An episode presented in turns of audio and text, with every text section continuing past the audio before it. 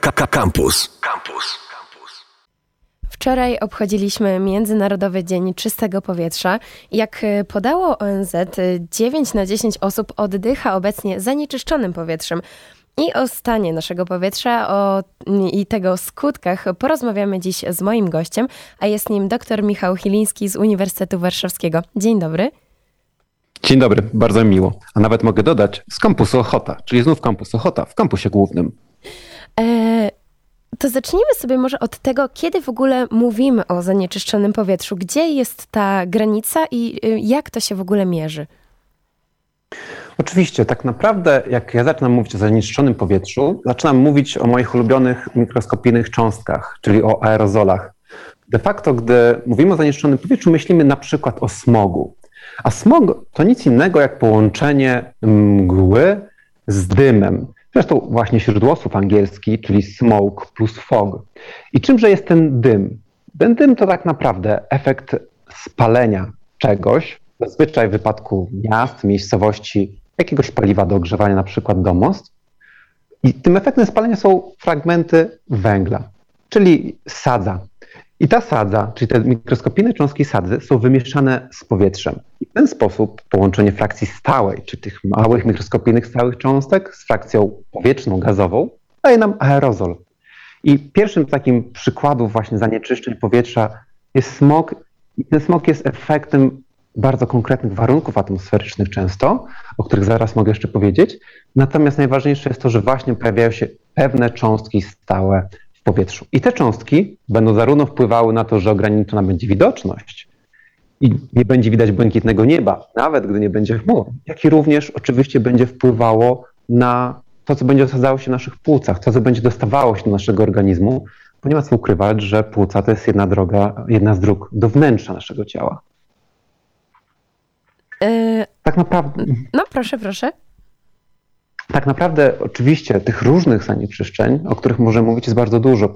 Podałem na początek sadzę e, i smog, ale tak naprawdę możemy też spojrzeć na przykład na efekty spalania paliw kopalnych w przypadku transportu.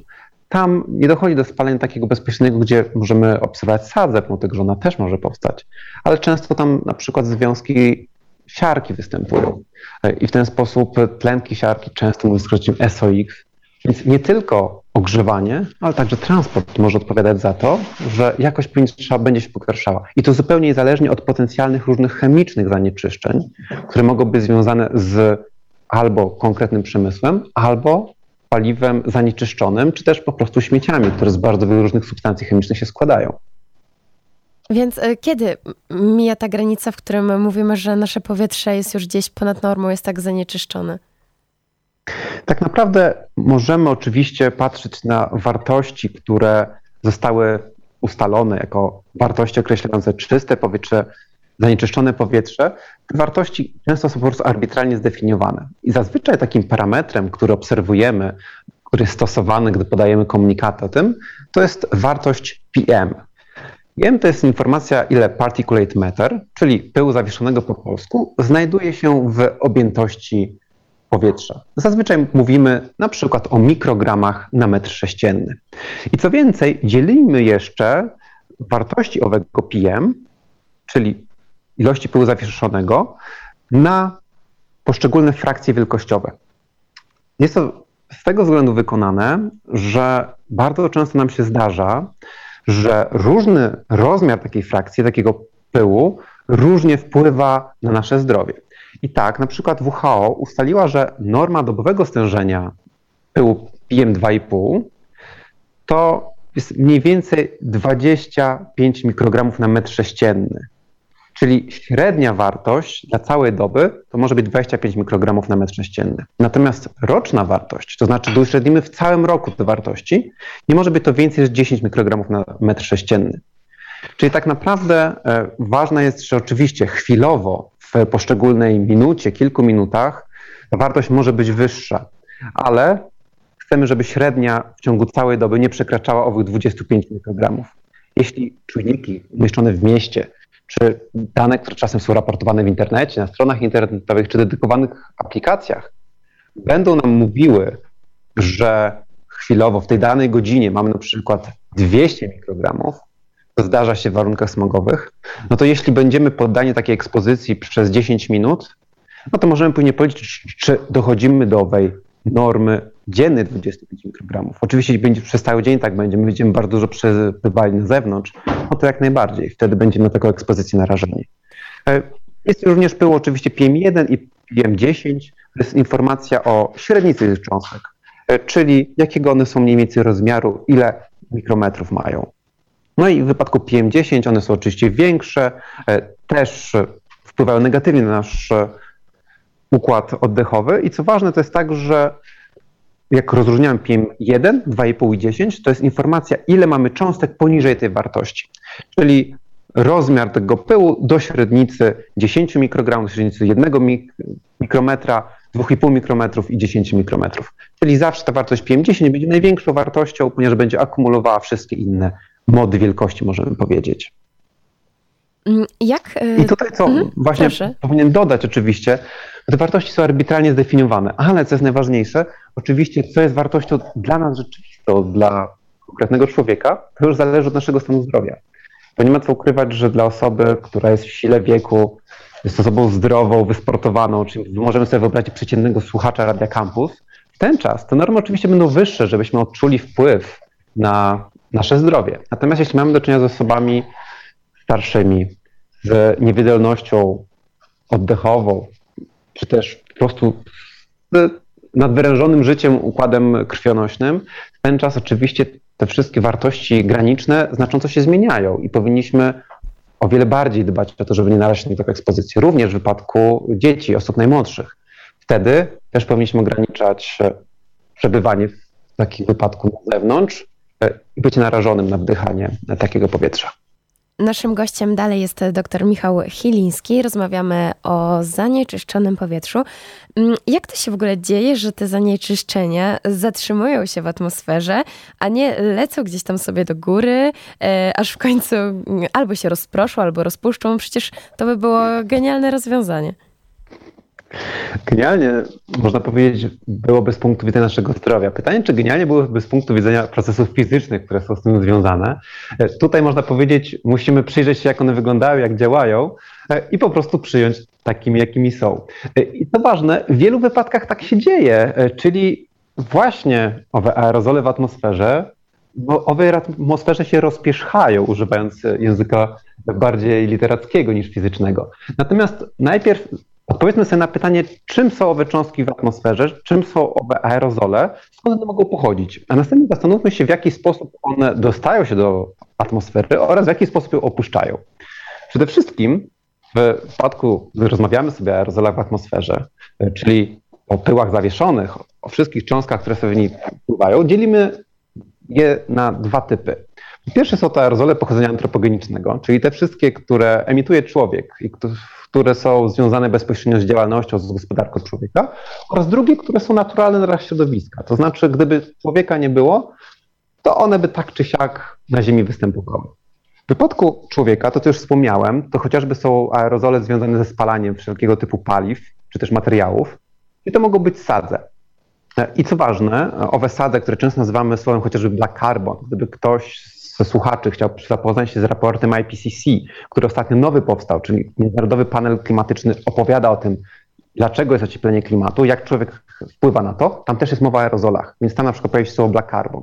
Ale oczywiście czasem mamy też pożary naturalne, czyli sadza z pożaru lasu także będzie akurat bardzo podobna, jeśli chodzi o własności mikrofizyczne, mikrochemiczne czy chemiczne, natomiast będzie pochodziła naturalnie. Człowiek natomiast e, ze swoich takich bardzo charakterystycznych to są aerozole związane z transportem, czyli ze spalaniem ropy zazwyczaj e, i benzyn, czyli właśnie pochodne siarki, tlenki siarki, tak zwane SOX-y, jak i również chociażby związane z nawożeniem pól, z emisjami związanymi z uprawami, czyli związki azotowe. Tam będziemy mieli NOx-y, czyli tlen, azot i różne już e, wartości grupy. Dodatkowo możemy wyróżnić po stronie aerozoli tym razem naturalnych, antropogenicznych, takie elementy, które są nam bliskie, jeśli chodzi o wyobrażenie o świecie, ale nie zawsze wyobrażamy sobie, że to lata nad nami i dociera do Polski. To na przykład jest e, minerały, mineralny pył, czyli pył saharyjski. Bardzo drobne drobiny, możemy sobie to wyobrazić jako bardzo mikroskopijny już piasek, ale de facto właśnie drobiny takiego pyłu, one unoszą się w powietrze, a następnie podróżują od Sahary przez Atlantyk, czasem nawet okrążają Europę e, i od północy docierają do Polski. I w ten sposób możemy zauważyć aerozol mineralny, który trafia do Polski. On zazwyczaj w porównaniu takiego rozmiarowego e, cząstek, sadza jest bardzo drobna. To są te miniaturowe cząstki, które są w okolicach jednego mikrometra poniżej. Natomiast e, jeśli mamy do czynienia z aerozolem mineralnym, to są wiele większe cząstki. E, kilkukrotnie większe mogą być. Inny przykład naturalnego aerozolu to na przykład sól morska. Jeśli mamy do czynienia z słonym zbiornikiem, z oceanem czy z morzem, to wiatr zrywa tak naprawdę drobiny soli morskiej z powierzchni i w ten sposób, zazwyczaj oczywiście w okolicach nadbrzeżnych, możemy obserwować aerozol, który składa się z soli morskiej, ponieważ woda odparowała w tym czasie, kiedy ta cząsteczka się unosiła w powietrzu, została nam sama sól morska. Inny dodatkowy przykład biologiczny, naturalny, to są pyłki roślin, które jak wiemy rośliny wiatropylne, na przykład sosny, po prostu tworzą miniaturowe cząstki, które są ich niższymi e, pyłkami. Więc w ten sposób tak samo zarodniki grzybów. No i oczywiście, jak to się dzieje, że te cząstki unoszą się w powietrzu i podróżują po świecie? Się to z tego względu, że po pierwsze są bardzo lekkie, a po drugie mamy prądy schodzące, wstępujące i ogólnie mieszanie się powietrza w atmosferze. W związku z tym, jeśli coś jest bardzo małe, to w tym momencie grawitacja po prostu na ten obiekt działa w ograniczonym stopniu. E, na tyle ograniczonym, że opór aerodynamiczny powietrza i ruchy pionowe powietrza utrzymują cały czas tą cząstkę w atmosferze. I co zrobić, żeby ta cząstka opadła z atmosfery? Albo poczekać. W tym momencie grawitacja zrobi swoje. I owa cząstka spadnie gdzieś prędzej czy później na ląd. Tym bardziej, jeśli nie będzie akurat żadnych prądów wstępujących, czyli na przykład wychodzi się Ziemia, nie będzie konwekcyjnego mieszania, cząstka w końcu spadnie. Ale jest też szybsza metoda. Ta szybsza metoda to chociażby deszcz. I to, co obserwujemy po deszczu, czyste powietrze, duża przejrzystość, to jest właśnie efekt wymycia aerozoli z powietrza. I pod tym względem to są takie dwie główne metody, czyli z jednej strony sama depozycja, sucha depozycja tak zwana, czyli osiadanie związane często z grawitacją, czy czasem po prostu z prądami, które będą także przyspieszały osadzanie, a z drugiej strony właśnie opady. To chyba najprostsze metody, jak możemy myśleć o tym. A dlaczego się czasem nie rozprzestrzeniają na boki owe aerozole? Może to wynikać z lokalnej orografii. Jeśli myślimy sobie o kotlinie górskiej, czy ukształtowaniu terenu takim, że mamy tak naprawdę miskę na powietrze, to w tym momencie oczywiście nie ma jak występować mieszanie powietrza. Jeśli dodatkowo jeszcze wystąpi inwersja temperatury, to jest to, co, o czym wspomniałem na początku, gdy mówiliśmy o smogu. Stan stabilności atmosfery, w takim, gdy ciepłe powietrze jest wyżej, a zimne jest niżej. To jest nienaturalne dla atmosfery ziemskiej. Ale gdy tak się wydarzy, to w ten czas mamy sytuację stabilną, powietrze się nie miesza i następuje akumulacja wszystkich zanieczyszczeń przy ziemi. I w takim wypadku to jest właśnie bardzo dobra recepta na smog i na kiepskie warunki jakości powietrza. Jeśli wiemy, że występuje inwersja temperatury, to w tym momencie też wiemy, że nie będzie mieszania i nie będzie mógł aerozol, który zostanie wygenerowany przy ziemi, na przykład z kominów naszych domów, rozprzestrzeni się na większym obszarze i tak naprawdę nie poprawi nam to jakości powietrza.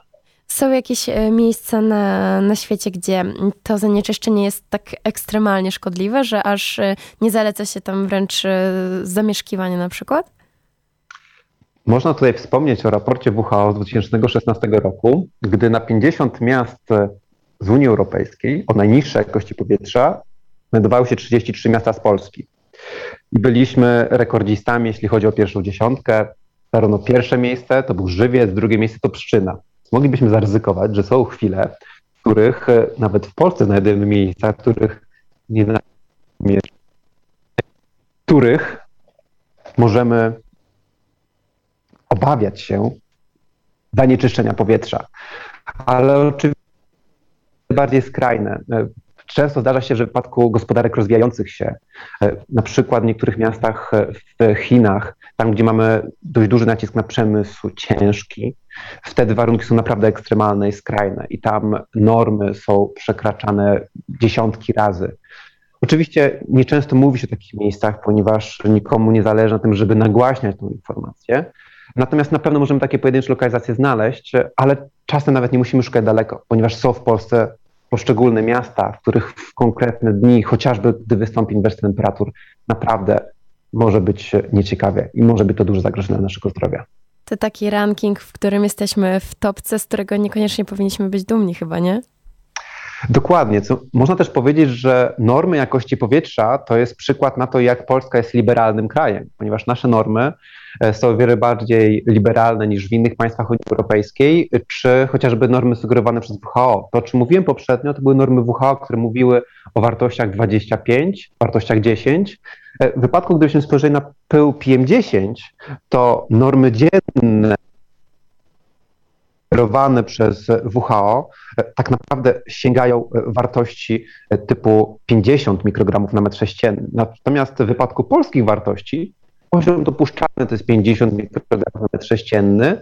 Poziom informowania społeczeństwa, czyli mówienia, drodzy obywatele, jest trochę dużo zanieczyszczenia w powietrzu, należałoby ograniczyć aktywność, to jest 200 mikrogramów na metr sześcienny. Natomiast poziom alarmowy, taki, który mówi zdecydowanie zaniechajmy wszelkiej aktywności, to jest 300 mikrogramów na metr sześcienny. Czyli de facto wartość sugerowana przez WHO e, przekroczona już e, kilkukrotnie. Dla porównania można by ten poziom alarmowy e, w wypadku naszych południowych sąsiadów, Czechów, to jest 100 mikrogramów na metr sześcienny. W wypadku Słowacji to jest 150 mikrogramów na metr sześcienny. Jak widać, my jesteśmy o wiele bardziej liberalni. U nas ta norma jest dwukrotnie, trzykrotnie wyższa. Jak ten stan powietrza, ten mm, zanieczyszczone może powietrze przekłada się na nasze zdrowie, na nasze samopoczucie i czy to, te skutki będą długofalowe? Jak najbardziej. Przekłada się i przykłada się w sposób negatywny zły stan jakości powietrza. To, co możemy obserwować, to w zależności od frakcji, czyli czy to jest PM2,5 czy 10, możemy mówić o różnym zespole objawów i różnym zagrożeniu. Tym pyłem najgroźniejszym, określanym przez WHO jako ten najbardziej niebezpieczny, ten, który najczęściej raportujemy, to jest pył PM2,5. On jest najgroźniejszy, ponieważ przenika do płuc, osadza się w pęcherzykach płucnych, można powiedzieć najgłębiej penetruje nasz organizm i przez to, że przenika tak głęboko, to oczywiście podrażnia śluzówkę, ale także sprzyja astmie oraz, co pewnie jest e, najstraszniejsze dla społeczeństwa, najgroźniejsze, to sprzyja rozwojowi nowotworów, płuc, gardła czy też krtani. I w ten sposób, e, można powiedzieć, te efekty de facto będą wpływały gdzieś tam na ograniczenie spodziewanej długości życia, które będzie kończone przez niesprzyjające, czy przez rozwijające się nowotwory. Tak jak palenie papierosów jest ewidentne, że zwiększa prawdopodobieństwo nowotworu, e, to tak e, zanieczyszczone powietrze również wpływa oczywiście na ten nowotwór na potencjał pojawienia się jego. Oczywiście troszeczkę mniej niż palenie papierosów, którego powinniśmy zaniechać, e, jeśli ktokolwiek jeszcze to robi. Natomiast określa się, że w przypadku Chin wystąpił rok największego smogu takiego można powiedzieć, dość głęboko raportowanego w Pekinie.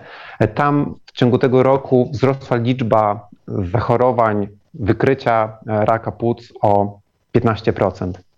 Więc generalnie e, jest to rzeczywiście największe prawdopodobieństwo, że zaczną się rozwijać wewnętrzne choroby, jeśli mówimy o PLE2,5.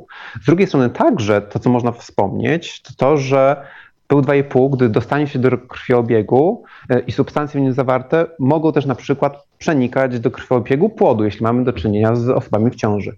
Więc też e, jest to groźne nie tylko dla nas, e, ale także dla potomstwa. Jeśli mówimy natomiast o pyle PM10, czyli tym większym, on zazwyczaj wnika troszeczkę płycej. W związku z tym bezpośrednio podrażnia nam układ oddechowy po prostu. W związku z tym możemy w ten czas obserwować problemy alergiczne, podrożnioną będzie mieli błonę śluzową nosa, gardło, czy też ewentualnie stany zapalne spojówek. Więc te elementy, które także będą znacząco ograniczały przyjemność z życia, e, a e, w połączeniu, bo oczywiście PM2,5, PM10 to są te dwa pyły, które gdzieś tam występują wspólnie, e, będzie mieli zarówno zagrożenie nowotworami, jak i bezpośrednie efekty związane z takim duszeniem. Czy w sytuacji skrajnej, kiedy mamy naprawdę wysokie koncentracje danego dnia, no to jest oczywiście możliwość dojścia do e, silnej mm, niewydolności krążeniowo-oddechowej. E, I w wypadku historycznego smogu w Londynie w latach 50. w ten czas e, dziesiątki osób zmarło ze względu właśnie na niewydolność układu krążeniowo-oddechowego spowodowanego bardzo wysoką koncentracją aerozoli. A jak to wpływa na zwierzęta i na rośliny, jeżeli w ogóle wpływa? Oczywiście, że wpływa. E, wpływa na większość znanych nam organizmów, przynajmniej tych takich naszych makroskopowych. Zwierzęta, w większości te zwierzęta większe, o których myślimy, oczywiście też oddychają, też mają płuca. W związku z tym wpływ na nie będzie taki sam jak na nas. Jeśli pomyślimy o zwierzętach e, w wersji mikro, no to oczywiście to będzie mniejszy. E, no ale też z drugiej strony musimy pamiętać, że te zwierzęta mikro, mikro, czyli możemy powiedzieć na przykład o zwierzętach e, jako mikroorganizmach, e, co często gdzieś tam rozmiar tego pyłu już nie jest dla nich taki mały.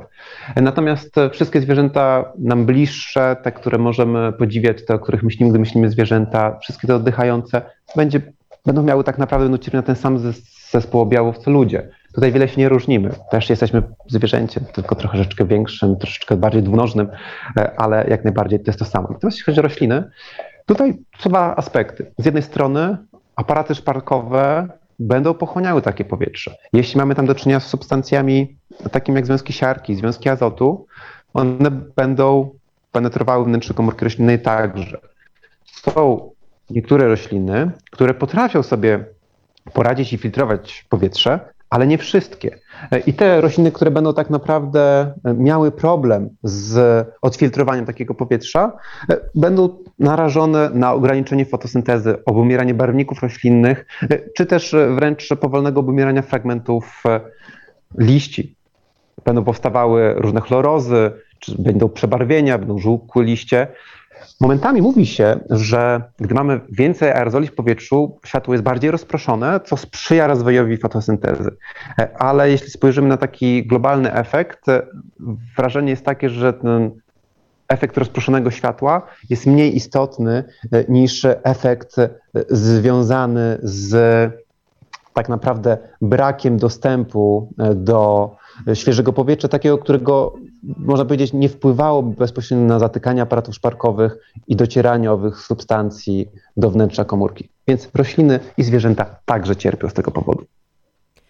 Dobra, to już tak e, na koniec. E, pytanie takie ogólne, trochę może podsumowujące, jakie działania są obecnie prowadzone, by trochę ten problem zniwelować? Bo domyślam się, że nie da się go całkowicie wykluczyć, przede wszystkim dlatego, że te zanieczyszczenia, jak już mówiliśmy, mogą też występować naturalnie.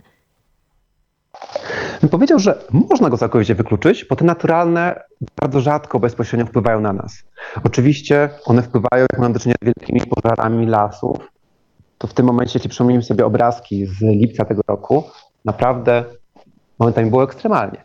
Ale naszym głównym, można powiedzieć, źródłem zanieczyszczeń w wypadku ekosystemów miejskich, w których żyjemy, to jesteśmy my sami. I chociażby bardzo intensywna akcja w okolicach Warszawy, w Warszawie, związana z, wymianem, z wymianą pieców, kotłów grzewczych w domach jednorodzinnych. Czyli popularna akcja wymień kopciucha. Czyli jeden z kroków. To jest zmiana typu paliwa, które używamy, na paliwo bardziej kaloryczne, paliwo mniej pylące. Pod tym względem to jest ucieczka od kiepskiej jakości węgla, miału węglowego, e, innych substancji, które głównie pylą, a nie grzeją. Więc to jest jeden z kroków, który możemy zrobić. Drugi z kroków to oczywiście jest ograniczenie transportu w centrach miast na przykład, ponieważ w centrach miast, gdzie mamy do czynienia głównie z centralnym ogrzewaniem, z elektrociepłowniami, tam nie docierają zanieczyszczenia, czy też nie ma źródeł lokalnych, owej lokalnej emisji. One są bardziej rozlokowane w mniejszych miejscowościach, gdzie nie ma centralnej sieci grzewczej, czy też w takim pasie dookoła Warszawy. W Warszawie w centrum natomiast jest transport. I gdy był lockdown w czasie pandemii, zauważyliśmy, że spadały momentami koncentracje aerozoli, ponieważ nie było ich dostarczania z transportu. I tutaj oczywiście możemy brać komunikację zbiorową, czy też możemy przesiąść się na rower, czy też wręcz pójść na piechotę do szkoły, czy też do pracy. Kolejny z elementów, który możemy robić, to oczywiście jest takie nasze zabezpieczenie się drobne, e, czyli to jest już nie rozwiązywanie problemu na przyszłość, tylko to jest e, zapobieganie tutaj bezpośrednio, żeby nie wnikały nam aerozole do układu oddechowego, czyli stosowanie masek przeciwpływowych. Maseczki nie muszą być przeciwpandemijne, e, nie muszą być związane ze względu na ochronę przed wirusem, mogą być także związane z ochroną przed pyłami. I w niektórych miastach na Dalekim Wschodzie Część z nas pewnie kojarzy obrazki ludzi podróżujących w maskach, czy też wychodzących na zewnątrz w maskach. To zazwyczaj są maski związane właśnie ze smogiem. W tej chwili nam się to może połączy i tak naprawdę może to, że przyzwyczailiśmy się do maseczek, spowoduje, że także, gdy będą gorsze wskazania, gorsza jakość powietrza, będziemy stosowali maseczki ze względu na pył.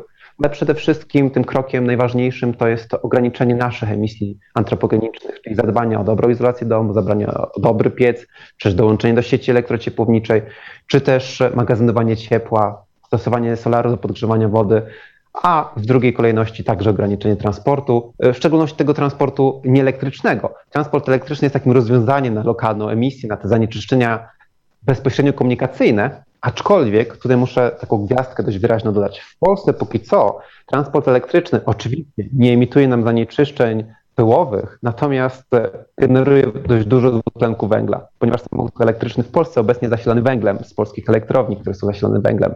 W związku z tym jest e, niedobry dla klimatu, gorszy niż samochód spalinowy, ale oczywiście jest lepszy ze względu na emisję zanieczyszczeń komunikacyjnych e, i czystość powietrza tu i teraz. A naszym gościem w Radio Campus był dzisiaj dr Michał Chiliński z Uniwersytetu Warszawskiego. Bardzo dziękuję za rozmowę. Bardzo dziękuję. Internety. Facebook.com ukośnik Radiocampus. Twitter ukośnik Radiocampus. Snapchat ukośnik Radiocampus.